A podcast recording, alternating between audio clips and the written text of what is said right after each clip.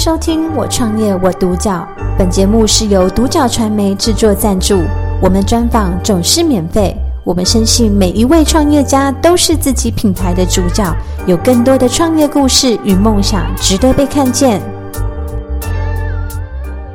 今天邀请到可爱创意科技的陈诗璇创办人暨执行长 Candice 来到我们现场，跟我们分享他的创业心路历程和故事。Candice 你好。你好，你好，Hello，Hello，大家好，Hello。今天就是呃，我们的现场这位就是非常的活泼跟热情这样子。那首先第一个想要就是呃询问 Candice 的，就是呃你当初怎么会想要创业？然后就是你的起心动念是什么？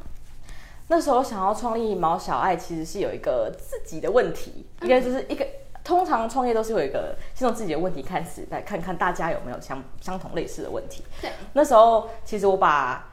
我们家的狗狗 Sky 带回来台湾，然后他跟我一起从美国回来。那那时候在美国的时候，其实我也生活步调蛮快，然后蛮忙的。可是却有办很很方便就可以找到附近的 pet sitter。然后回来台湾之后发现，哎，我没有办法找到用相同的服务了。嗯。那我又觉得很困扰。然后找我我要忙的时候找人找人散步也找不到，找家人又很烦。我在想，这是不是我自己的？问题还是每个人都有，所以我就开始做一些调查，然后开始问，哎，哎，我陪亲朋好友，你们家不跟你要忙的话，你狗狗怎么办？猫咪怎么办？然后说，哦，我好烦，我每次要拜托我爸，拜托我弟，拜托我表弟，就是看到大家都有这样子的问题。然后刚好我那时候当志工，然后又看到了一些很多爱动物的人，他们很想要很想要帮助他人啊，嗯然后所以我们就做了这样子的平台。那时候就打算，哎，那我看美国的方式，把它带回来，然后把它用的比较像适合台湾 local 的文化，嗯，然后就打造了毛小爱这个平台，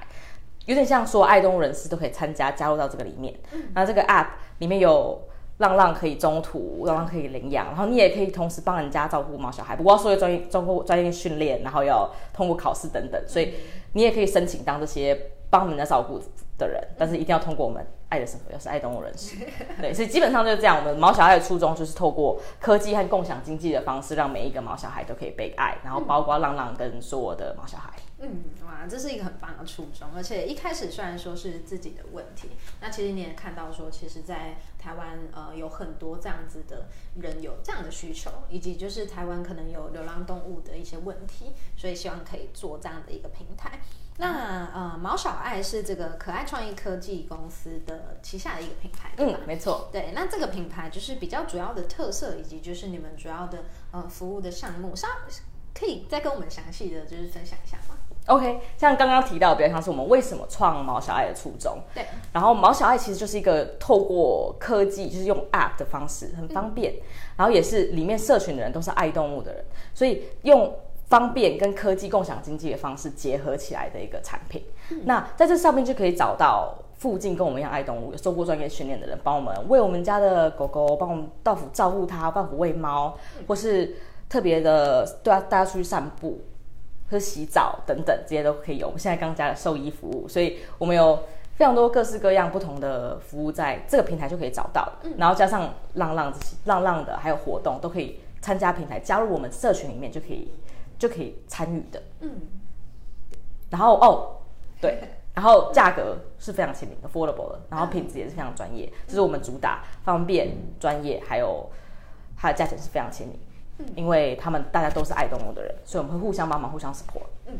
所以毛小爱主要是呃一些关于宠物的内容，那就是任何一个面向，其实都可以在里面找到相对应的服务，是吗？对，然后用 app 很方便，就输入自己的毛小孩资料，然后搜寻自己需要的服务，那、嗯、我们就自动帮你媒合推荐。现在有空，然后又有受过这样子训练的人，直接推到上面，就直接用数据分析帮帮你派遣一个最适合你的保姆、美容师或兽医。嗯，哇，这个真的是蛮方便的，而且对于就是有可能宠物的人的话，其实是一个非常方便的的 app 这样子。嗯，那在这个创业的过程中，因为就是啊、呃，就是啊、呃、Candice 自己就是，你说这是一开始你遇到的问题，那后来就是其实你并没有相关的专业知识或背景，那这样子在创业的过程中，有没有什么事情是你觉得比较困难的？那你又是呃基于什么样的理由，就是愿意去坚持努力？因为真的很爱动物，所以当有这个真的很爱动物，然后看我们家的 Sky 在那边很可爱，看着我，拜托我赶快创业解决他的问题的时候，我就觉得不管怎么样，无论如何都一定要解决这个问题。所以虽然回来台湾一点资源也没有，完全不了解这个产业，但是就是一定会有办法解决的。那那时候我就是这样子的心态，所以我就会。到处去找我不会做的事情，我就去找会做的人来。嗯，我不懂的东西，我找懂的人问。那我知道我自己懂什么，我自己的优势是什么，我把所有的资源结合在一起，一定就有办法解决这个问题。嗯，就是我一直都相信，没有解决不了的问题，只有很难解决的问题。就只要有这个 determination，就很 determined，很坚持的动力，我觉得没有解决，没有什么问题解决不了。嗯，所以对于就是 Candice 来说，可能就是也没有感受到什么特别困难的事，是吗？嗯，我当然也有偷偷躲起来哭的时候啦。比如说上次刚刚有提到，就是哦，有人找网军然后来攻击我们的时候，那时候我其实很伤心啊。但是我应该是第一次被呃被这样子遇到这样的问题，然后我也是回家很伤心，一直哭，想说我们那边做对的事情，为什么大家讨厌我？后来我还一个私讯这些网军的人，后来发现是假账号，但是我还一个私讯对不，你为什么不喜欢我的服务？为什么不喜欢我？为什么不喜欢我的产品？但是我会发现哦，不要太担心，这只其实只是代表我们现在做的事情是很有竞争力的，嗯、所以就其实什么事情都没有想象的糟啦。所以其实有一些遇到一些问题，但是就是要想办法克服。然后就像身边的人都很 support，大家都说哦，不要担心，这真的只是你们太强而已啦。想想好像也是，然后隔天就不哭了，擦掉泪，然后直接。去冲下去，对，就是还是会遇到困难，还是会遇到难受的事情，但是就是，嗯、呃，可能对 Candice 而言，就是你有一个很正常的心态去面对这些事情，对。然后刚刚提到那件事情，也代表说你们真的是被看见，而且就是有值得被攻击，被攻击，他他请人来攻击，然后人还 OK，对，因为哎，那个请那个还要钱的，请那还要钱，对，一个攻击要多少钱？十块钱，对，就代表说其实这件事情慢慢的被嗯看见，然后有一定的影响力。这样子，对啊，那嗯，接下来想要就是请 Candice 分享的是，就是那有什么样的嗯、经营的理念，以及就是你希望透过这个 App，或者是说这个品牌能够带给大家的价值是什么，以及就是有没有什么是你想要呼吁跟推广的？嗯，其实我们就是以爱为初衷的一个平台，就是因为这样子，我们名字里面有毛小爱，为什么可爱创业里面有爱？虽然我们想说用另外一个爱比较温情，但是我们就是一个很。大家都是充满爱动物的心的团队，嗯，那我们这就是我们很 care 的一个初衷跟理念，就是为什么我们所有提供服务人都要真心爱动物，嗯，为什么我们想要帮助这些浪浪，因为真的就是爱他们，对他的感觉大家都看得到，嗯，我们我们收到非常非常多的 feedback，这段时间已经有一两万一两万的用户，然后也有很多人用过我们 app 都留下的评语，我们看到真的就觉得很贴心，真的是我。为什么我们继续走下去的动力？当然也有很多人觉得，哦，你们的爱太抽象了，没有人懂啊！你们你们那个是做不起来的啊，没有人 care。那我们当然也有很多人是不相信我们的理念，但是我们很坚持，这是我们相信的。嗯，所以我们希望能够用爱的力量，就是因为我们是爱爱动物的人，有我们的力量，有办法照顾到这些现在没有被好好对待的宠物或是毛小孩，嗯，还有帮助到这些需要被帮助的浪浪，同时都可以。一起做，同时做到，就是我们社群的力量。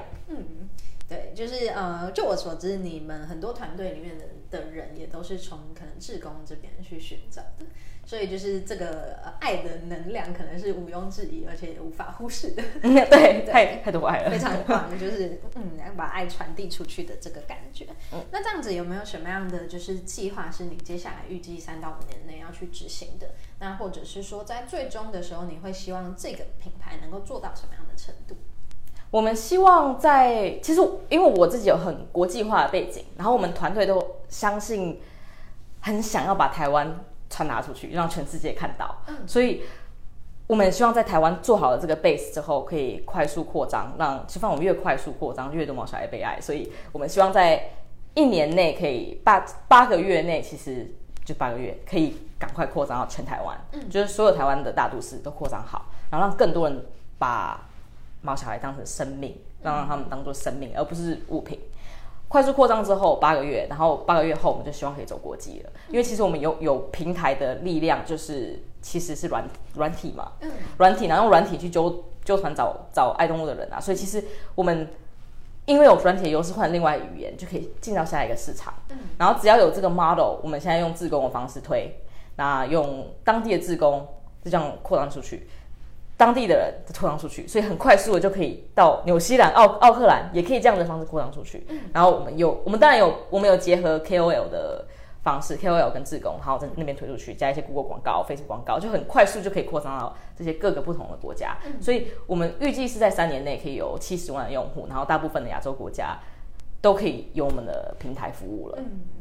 哇，这个这个计划就是非常的清晰，对，而且就是就像您说的，我觉得以 App 的形式来来做的话，它其实是没有个国界的，对对。那在一开始的设定，可能 Candice 也是觉得说，哎，本来就要走向国际，然后让大家更重视这件事情之外，也看见台湾的一些软实力跟。就是嗯，我们的能量这样子，对啊。那这样子，在最后一个问题，想要请 Candice 就是跟我们分享一下，就是啊，你在创业的这些呃累积跟就是这些经验上，有没有什么样的特别的注意事项，以及就是建议，可以给我们想要创业的朋友？那尤其是针对可能跟您相同产业的这些朋友，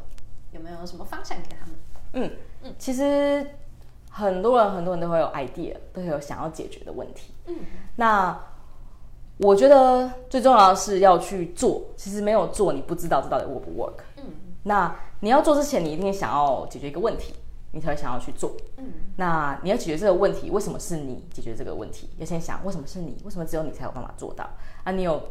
调查你是唯一，呃，调查现在真的有这个问题的人，是不是只有你，还是大家都有这个问题？嗯，然后做一些基础的调查，其实就可以下去执行去做了。嗯，然后我们做的话，我建议是先从，因为是比较科技的话，可以先从 MVP 开始，就是 Minimal Viable Product 先开始，才不会花那么多的资源去验证你现在的 idea 到底 work 不 work。嗯，就可能就是我们这个东西，就要用 Facebook 社团或是 Google 表单都可以完成。嗯，那其实我们在最少 cost 的情况下，因为请工程师很贵嘛，那最少 cost 的情况下就可以验证大家是不是有这样子的需求了。嗯，所以我建议有 idea 的人可以先执行，先想一下，很快做个 survey，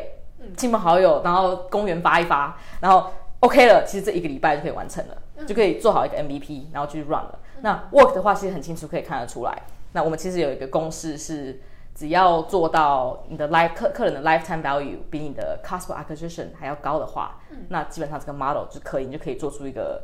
真的 work 的产品了。嗯，那就是呃 cost per acquisition 就是花多少钱才能让一个人变你的客人，嗯，lifetime value 就是这个终身顾客价值。所以这公式其实非常合理的。那之后就可以 ready to scale 了。嗯，其实就是蛮直接的，科技业的产业通常都是这样子走。嗯。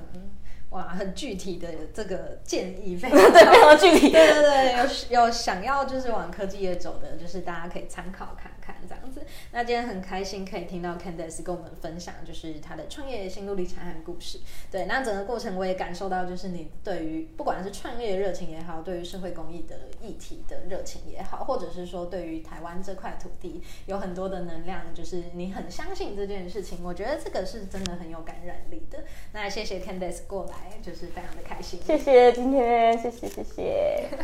感谢收听《我创业我独角》。本节目是由独角传媒制作赞助，